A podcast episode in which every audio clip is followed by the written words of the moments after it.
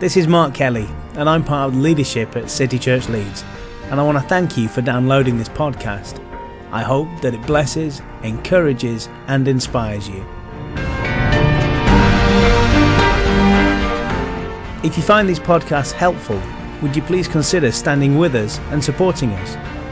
For more information about this and other resources and media, please visit citychurchleeds.net. This week's talk is called The Great Command. So it should give you some clue. And if you're on Facebook, you'll have even been given a link to read that bit of scripture for yourself that I'm about to read to you right now. So if you have a Bible app or a Bible, in fact, before we begin, I wonder whether. Um, uh, let me just see now. Uh, John, could you just pray and thank God for the blessing of His Word and His Holy Spirit and help us open our hearts and minds as I speak this morning. Lord, thank you that we don't come to a dead book. Mm. Um, Holy Spirit, thank you that you breathe on the page and you make the words live. And we pray you would anoint Mark with your living words and give us he- ears to hear you, Lord. Thank you, Jesus. That we might receive it and walk in it and uh, know great life and blessing released through this in Jesus' name. Amen. Amen. Amen. Thank you, John. That's really good. Okay, so please turn with me. You, you probably will find it already to Matthew 28, verses 16 through to 20. I'll give you a few moments just to find that, and I'll just read it. And I'm going to read from the New International Version. Matthew 28, verses 16 through to 20. Then the eleven disciples went to Galilee, to the mountain where Jesus had told them to go. When they saw him, they worshipped him, but some doubted. Then Jesus said to them, uh, Jesus came to them and said, All authority in heaven and on earth has been given to me. Therefore, go and make disciples of all nations, baptizing them in the name of the Father, and of the Son, and of the Holy Spirit, and teaching them to obey everything I have commanded you. And surely I am with you to the very end of the age. Just keep your thumb on that, keep looking at it as I'm talking. Anyone who has been in church for any length of time or been through any kind of Sunday school teaching, you'll recognize that as something that's called the Great Commission. Uh, it's mentioned in Mark 16, verse 15, in a much simpler way. And it just says this Go into all the world and preach the gospel or preach the good news. And even though we call this the Great Commission, as I said at the beginning and the title of this talk this morning, maybe we should actually start calling it the Great Command. Jesus wasn't suggesting that we do what he said but he was commanding us to do it. Read that verse again if you don't quite believe me and you're thinking it was a bit airy fairy about it. He was commanding us to do it. He was commanding his followers, so therefore that's now you, you and me, to continue in the work that he began, which was, and this is from Luke 19, verse 10, this was on Facebook which is to seek and to save that which was lost. The entire reason that Jesus Christ came to earth was to seek and to save and to see his kingdom come. The reason that Jesus healed the sick and restored the paralyzed was to seek and to save. The reason that Jesus taught what he taught and spoke how he spoke was to seek and to save. The reason that Jesus fed thousands with miracles and provided for them was to what? It was to seek and to save. The reason that Jesus invited people around them and taught them was to seek and to save. The entire reason that Jesus died on the cross was to what? To seek and to save. Jesus gave those who believe in him the Great Commission. So if we believe him, we've also been given this Great Commission. Jesus told those who believed in him to copy his example. And if, as we've said, if Jesus' number one priority was to seek and to save that which was lost, and if we claim to be followers of Christ, then what should be our number one priority? If God's word says that we are to imitate Christ as it does in many places, what should be our priority? And I'm prompted to say that this might be challenging you because you accept it intellectually, but in your heart you go, yeah, but what about that? And what about this? And what about the other? If we make that the number one priority to seek and to save that which is lost, this, that, and the other will start lining themselves up. In looking at this great command, then, of Jesus, I want us to first understand what we mean when we're talking about the lost. And I want to help us by asking us three questions, and, and I'm going to answer those questions. So, the first question then, a bit of an obvious one Who are the lost? If we're, cha- if we're to change the way that we think and act, and we're concerned and burdened for the lost, I think we've got to find out exactly who this lost lot are. And the phrase that we, we read in Scripture, the lost, carries with it meaning I don't think we normally use or think about when we say it. So I'm going to get specific with the word lost. And the word in Greek that we translate it from in the New Testament is this word apolymi. I'll say it again apolymi. A P O L L Y M I. English words that you use to describe this word and full out this Greek word are things like useless, perished, ruined, destroyed. And you can also use phrases like to declare that one must be put to death, put out of the way entirely. And we also find it's used as a metaphor as those who will endure misery in hell for eternity. I'll pause, let that sink in. This, this, I've looked it up. I'm not making it up, I'm not exaggerating. These are the words of which we translate that into the word lost from these words. Because there's another Greek word, and this might be a little bit more palatable but I think it's just as powerful. There's another Greek word which is as useful as well in better understanding this word lost, and this is actually the base word that makes up that word apolymi. And this word is the word apo or apu. I wasn't quite sure how to pronounce it. Let's say apo, it sounds a little bit better. Which simply means this. And I love it how one word means this, right? Simply means this kind of separation of one thing from another by which the union or fellowship of the two is destroyed. So I'll say that again. Kind of separation from one thing from another by which the union or fellowship of the two is destroyed. So we can see, I hope, just through that simple kind of word investigation, that in the Bible, being lost means so much more than just wandering off and needing to be found. To be lost. And I did that because we get a bit flouncy about these terms. We get a little bit light about these terms. And that when we're talking about somebody's eternal life, whether that be in heaven or hell, I think it starts to get really, really, really important. So in the Bible, it means so much more than just wandering off. Because to be lost means that you are putting at risk your very soul with eternity in hell. So I want you to take a minute now. And I'd like you to identify, maybe close your eyes if it helps, whatever helps. Look up into the heavens, look at the, whatever helps. And identify people in your life who are, in quotes, lost.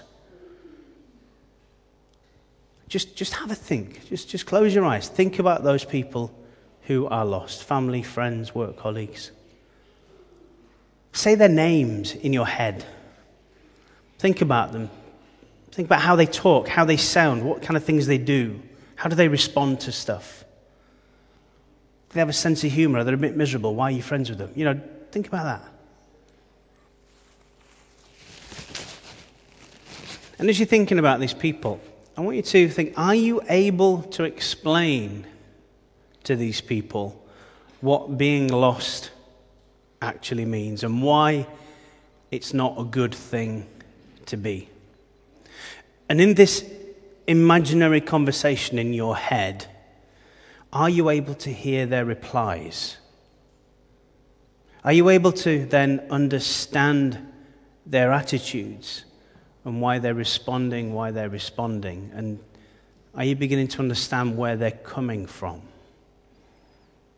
Have that little conversation in your head and think about how they would reply.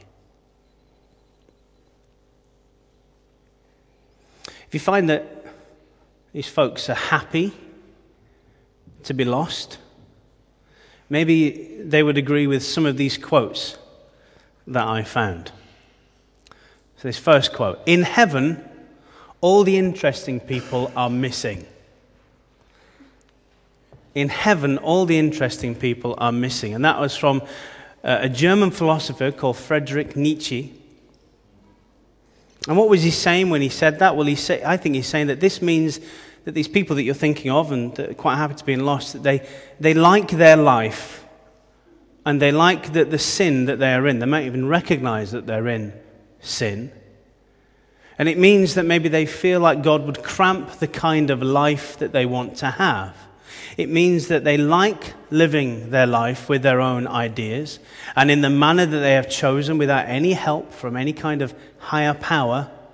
Perhaps they feel that religion is boring, archaic, or even a crutch. Maybe that they'd agree with a gentleman called Peter O'Toole, and I've got to be honest, I was trying to practice how Peter O'Toole sounded this morning, but I realized I sounded nothing like him, so I'm not going to try. He, he's an actor who said this uh, when did I realize I was God? I was praying and I suddenly realized I was talking to myself. So, this means that lost people are the ultimate authority on everything in their life. They choose what is right and what is wrong. They make all the decisions. They decide to be God and shape life, therefore, in their own image. Or maybe these folks that are in your head, these friends, these colleagues, these families, when you're asking the questions, when you're talking about God, maybe they agree with another actor called Jim Carrey who said, maybe there is no actual place called hell. Maybe hell is just having to listen to our grandparents breathe through their noses when they're eating sandwiches. you can probably hear Jim Carrey say that, can't you? And this means that they'll probably look at the truths of Scripture lightly and might not believe in heaven or hell. Lost people don't see through God's eyes, they make light of really serious stuff. Really serious spiritual stuff. And finally, maybe they might agree with um, this director and also a screenwriter, and I think he acted as well, doesn't do that so much these days, called Woody Allen, who's quoted as once saying, How can I believe in God when just last week I got my tongue caught in the roller of an electric typewriter? And this means that they look around the world and they can't bring themselves to believe in God because all they see is evil and injustice and pain. They question the God of love in the Bible in what they see in the world around them. And they have question after question after question about God that must have answers. Being lost means that Jesus is not the Savior and the Lord of their life. Being lost means that eternity is uncertain. Being lost means that they do it their way and think nothing of God's way. So, the second question we've identified a little bit about who are the lost, what kind of things would they think, how would they respond? What can we do for them? What can me and you, who have given our lives to Christ, what can we do for them? Firstly, we can teach and we can explain what God the Father is all about. When we get the opportunity, maybe we can read to them passages that speak about our loving Heavenly Father. In fact, even better than that, maybe we can demonstrate the passages through who we are when we are with them. As it has been so wonderfully demonstrated this morning, and that's why it's important to take time when people are leaving, going on and doing other things, because that's what you do in a family. We are all part of a one huge family. As true believers, as Christians, as followers of Christ, we are part of one huge family, and this family belongs to God. This family here, this little bit of the family, belongs to God. We've been adopted into His family, and we, as I'm sure so many of us can testify, we can enjoy the rewards that come with being part of God's family. You and me, we, we lead such good lives among those that don't know God. And we want them to see us living those lives so that they can become part of God's house. Secondly, we can share all about who? Now, this should have been a quicker answer than that. Share all about who? Jesus, the beloved Son. We need to share with these people the difference that Jesus has made in our lives. We need to share why Jesus came to earth and what sacrifices he made for us all. For us all. Even if they don't want to believe it, you just say, Well, I'm sorry you don't believe it. It's still true. It doesn't make it any less true because you go, blah, blah, blah, I'm not hearing it. It's still true. He still died for you and you explain why and what he did. Explain why he came to earth and what sacrifices did he make. And we need to share his commands. And they explained over and over God's good and pleasing, perfect will for our lives. We don't have a life, I don't have a life devoid of fun and adventure. But I try my best, and with the help of Jesus, I can. I can have a life that has no regrets, no guilt, and I certainly have a hope in eternity that nothing else can match. Nothing else can match. We need to explain about what having Jesus as Lord and Savior means. So, Jesus being Lord means that He has the first priority in our lives, and we live according to His will and direction and thought. Jesus being a Savior means that we're free from guilt and sin and punishment, and that we have instead peace, strength in temptation, and the promise of heaven forever with God. Don't say this often. Can I get an amen? Thirdly, we can show the work of the Holy Spirit in our lives and explain to them that the same power and peace can be theirs. How many of us, dangerous, I'm going off script now, how many of us have friends and colleagues, and maybe in this imaginary conversation that you had with them, um, they say something like, you know, uh, maybe it's a year or so, maybe it's a few months, I don't know, whatever the time scale is, and they go, wow, I can really see a difference in you since you um, became a Christian. It, it's just amazing. You, your attitude's better. You, you seem more patient. You seem more kind. There's just I mean, you were a great guy or gal before, but there's something's changed about it. I want to spend more time with you. I want to get people to get to know you. And you go, well, that's, that's because of Jesus. Do you want to get to know him too? Oh, no, that's good for you, but it might not be good for me. What? You've just said that I, am kinder, I'm more generous, I'm more giving, I'm more lovable. You want to introduce people to me, but you don't want to be that person. They don't want the same power and peace for whatever strange reason they can come up with. They generally can't come up with a reason, they just say it's not for me. We're not alone in this world. We don't live a life of faith by ourselves. We have, what do we have? We have a constant companion, we have a counselor, we have a gift from God, an inner power, if that helps explain it, that only comes from having Jesus as our Lord and as our Savior. So, number three, his question three. What should be our commitment to the lost. I read a quote, I don't know where it's from. It says something along these lines One of the greatest misconceptions is the idea so prevalent among Christians that men and women do not really want to know God. And while it's true, I think, and again, this imaginary conversation that you had with these people, um, they may present to us this idea uh, that they like the way of life they have and that they only need themselves and not God. But actually, I think and I suggest that deep down, this is a lie that people tell themselves and us. And they say it so often, so much, that it becomes weirdly true in their heads. If me and you are made in God's image, then for me, there's something a lot more deeply spiritual and a lot more connected than, than people who don't believe would like to acknowledge. The Holy Spirit is working in our world, in our country, in this city, in our neighborhoods, and in our streets. And I wholly believe that. And He's working with our families.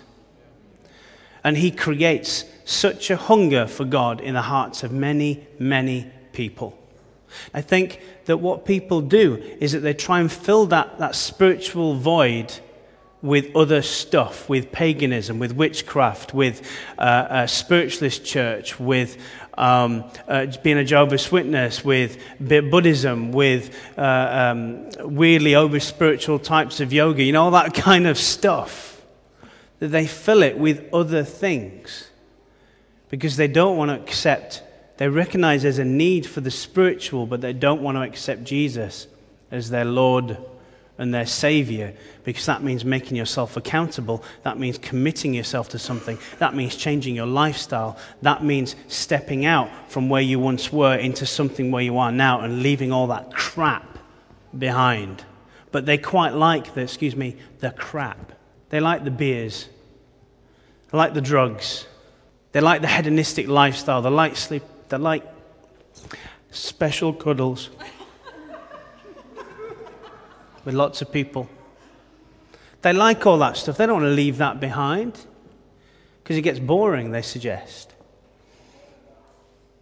But I think, I think, I really believe this that deep down, the majority of believers throughout the world, that these lost people are ready to receive Christ when, and here's another quote, when they're properly approached with a clear and simple presentation for the gospel by a spirit filled witness.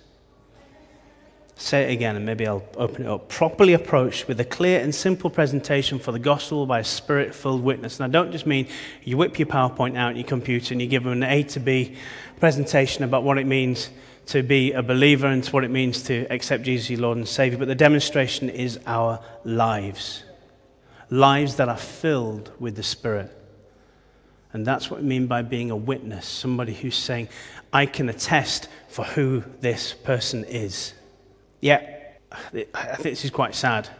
I think for whatever reasons, I can't fathom what the reasons are, but I believe they're there. There are Christians out there, and there may even be Christians amongst us, who've probably never introduced a single person to our Lord and Savior, Jesus Christ. Now, I don't necessarily mean that, you, that you, you, you go down the whole road, that you see them saved, that they just, just you open up the conversation. That you, you, as well as demonstrating by your life, you actually say the words They come out of your mouth and they say, I believe in Jesus and I think you should too. Because he, and all that, he died for you. You give them the good news, the gospel message. I think there are people out there who don't do it. Never introduced them, like I said, to the idea of an amazing Savior who can turn their life around when they didn't even realize it needed turning. We know, don't we? We know who these lost people are. And we know what we can do for them. We just need to remember our purpose, this great command, and concentrate on it. Forget all else, concentrate on that. Put everything else, just concentrate on that. We've got to get and we've got to keep our focus. We've got to make an effort to reach the lost. You've got to make an effort to reach the lost. We've got to be discipling and teaching those of us who are already in the church on how to do this. We teach one another. When Christians, when we who believe lose our focus, not only do we begin to strive for the wrong things, we begin to give in to fear and persecution. And we can quickly forget what our loving, wonderful Father has done for us when we begin to strive. The reason a number of Christians today have no peace and have no joy is that they live lives full of anxiety and unnecessary depression. When Christians forget the focus and purpose of being alive, they start trusting in other things. But that's said to be like building your house on sand. And when the storm comes, it's going to come crashing down. When we take our focus off Jesus and refuse to do the thing he asks of us, particularly this great command of seeking and saving the lost, it's easy to forget. It's easy to forget that God so loved the world that he sent his only Son. And that Son, Jesus Christ, willingly stepped out of a glorious heaven and became a human being. It's easy to forget that Jesus endured everything that the devil threw at him. It's easy to forget that he was persecuted and mocked and crucified by the very people that he came to save. And it's easy to forget that he took us, me and you, who were dead through sin, and made us alive in Christ. That he took our debt he brought us back from sin by pouring out his precious blood. That he made atonement for us, that is, he made amends. That he justified us, that he made us right with God. And that Jesus, to this very day, to this very minute, to this very second, intercedes for each and every one of us at the right hand of his Father. Not because he had to but because He loves us unconditionally. But when life gets busy and when people start rejecting you and things get hard, we can easily forget. So, what's the conclusion to all this? Well, guess what, folks? We're free to tell the world about Jesus. We're free to tell the world his message and to tell them about his life. We are free. You are free to go to your family members, your next door neighbors, or to all the countries of the world and say, We are free and we're going to tell you about Jesus. Yeah. We're free to baptize, we're free to teach. And we do all of this, all of this, with Jesus at our side.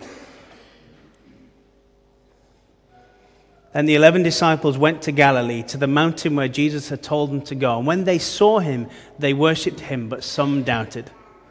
Then Jesus came to them and said, All authority in heaven and on earth has been given to me. Therefore, go and make disciples of all nations, baptizing them in the name of the Father and of the Son and of the Holy Spirit, and teaching them to obey everything I have commanded you. And surely I am with you always to the very end of the age. The authority that Christ has, we have. He is with us to the very end, and we should go out baptizing people in the name of the Father and the Son and the Holy Spirit. I was going to end there. So that's a lot to just think about. It's a simple message, but um, I came across this, this kind of blog or article. I, I don't know what it is really. It's, it's on churchleaders.com, and it's just, the title intrigued me. Never give up on evangelism. Seriously, never. That's what the, the title was. Never give up on evangelism. Seriously, never. And I'm going to read it to you if you don't mind. I'll miss out the first bit because he's trying to be funny. So, he's talking about this guy called Russell. He's reminded about this guy called Russell. And he says, I don't even know his last name. I met him just once, more than 15 years ago. I'll read it to you. I met Russell in the food court at Westfield Miranda, not usually a venue for life changing encounters. I'd just finished lunch and was heading for the escalator when Russell politely stopped me and asked if we could chat. Russell was a Christian and he wanted to talk to me about Jesus. But I wasn't interested. I'd grown up in a church going family. I'd heard the good news of Jesus' death and resurrection most weeks at church or youth group, and at one time called myself a Christian. But at the age of 16, I slowly started wandering away from church. By the time I met Russell, any mention of Jesus made me feel slightly awkward. Maybe even a little bit guilty or a bit foolish. I'd never decisively rejected the truth of the Bible. In fact, I was intellectually persuaded that it was true. I just decided that the other things in life were much more important and more interesting. So I tried my best to forget what I knew. Hearing about God, especially from someone like Russell, who was clearly excited about his relationship with Jesus, was a challenge I could do without. Fortunately, in the providence of God, not only was I uninterested in hearing the name of Jesus, I was too polite to say no to Russell. So I talked to him for, I think, was about 15 minutes. It's a vague memory, but I knew he asked me what I thought about Jesus. If I had read the Bible and why I'd stopped going to church. He then explained the gospel to me and gently encouraged me to reconsider Jesus' place in my life. For some reason, when he asked for my phone number to continue the conversation, I gave it to him. And a couple of nights later, to my surprise, Russell called, and I thought, wow, this guy really cares about me. But I still didn't want to talk. Russell invited me to church. He asked me to another Christian meeting on the weekend. He encouraged me to seriously consider what I believed. In each case, I had an excuse. We ended the phone call politely enough, but I managed to rebuff all of Russell's kind and patient attempts to point me back to Jesus. Russell must have ended that phone call feeling totally discouraged. He must have felt like it was a complete waste of time. I rejected Jesus, so maybe he thought I rejected him. Maybe Russell felt like he had failed but he hadn't failed at all. Not only was Russell faithful with the gospel opportunity that God gave him, which is all any of us can ever do, but in the plans and purposes of God, his genuine efforts to share the gospel with me were a key part in my returning to church and coming to a saving faith in Jesus. Over the next few months, those conversations with Russell, not to mention his passion for Jesus, stayed with me like a splinter in my mind. Jesus was back on my agenda. And one day, a long-time Christian friend invited me to join some friends from his church on a weekend trip to the snow. While there, my old youth minister invited me back to church. The rest, as they say, is history. By the beginning of the next year, God had wonderfully opened my eyes to the truth about Jesus, and for the first time, I'd come to a genuine, loving, living faith in Him. And this is what's important about this story for me. He goes on to say, I haven't met Russell again. I probably never will. Honestly, I, I couldn't pick him out of the crowd. But even though you may never know it, God used Russell at a crucial point in my life. his willingness to share his faith, his passion for Jesus, and his genuine care all made a vital impression. And he goes on to ask Ever been in Russell's shoes? Ever put yourself out there for Jesus only to be rejected? Ever cared about someone, but despaired as they show no interest in the greatest story ever told? Ever felt like a gospel opportunity slipped through your fingers and went nowhere? As Christians seeking to share our faith in Jesus, it often feels, it often feels fruitless. And sometimes we may have the joy of seeing someone respond warmly and positively. We might even be the person that God uses to bring them to faith, but when that happens, you're probably standing on the shoulders of Russells of the world. You're probably the final link in the chain of people that God has used. When evangelism seems pointless, when it seems like you've failed and rejected, don't give up. Remember the big picture that God is sovereign. and you're not the only Christian out there. If you've faithfully shared the gospel and shown a genuine care, and I think that's important, shown a genuine care for the person you're evangelizing, you've succeeded. And who knows, maybe you'll be that person's Russell. A side of eternity, we might never know the ultimate outcome of our simple, faithful, evangelistic endeavors, but God might just use you to awaken someone's conscience to plant a splinter in their mind, to lay the foundation for a future response to the gospel. Do your part and trust the rest to God. Thank you.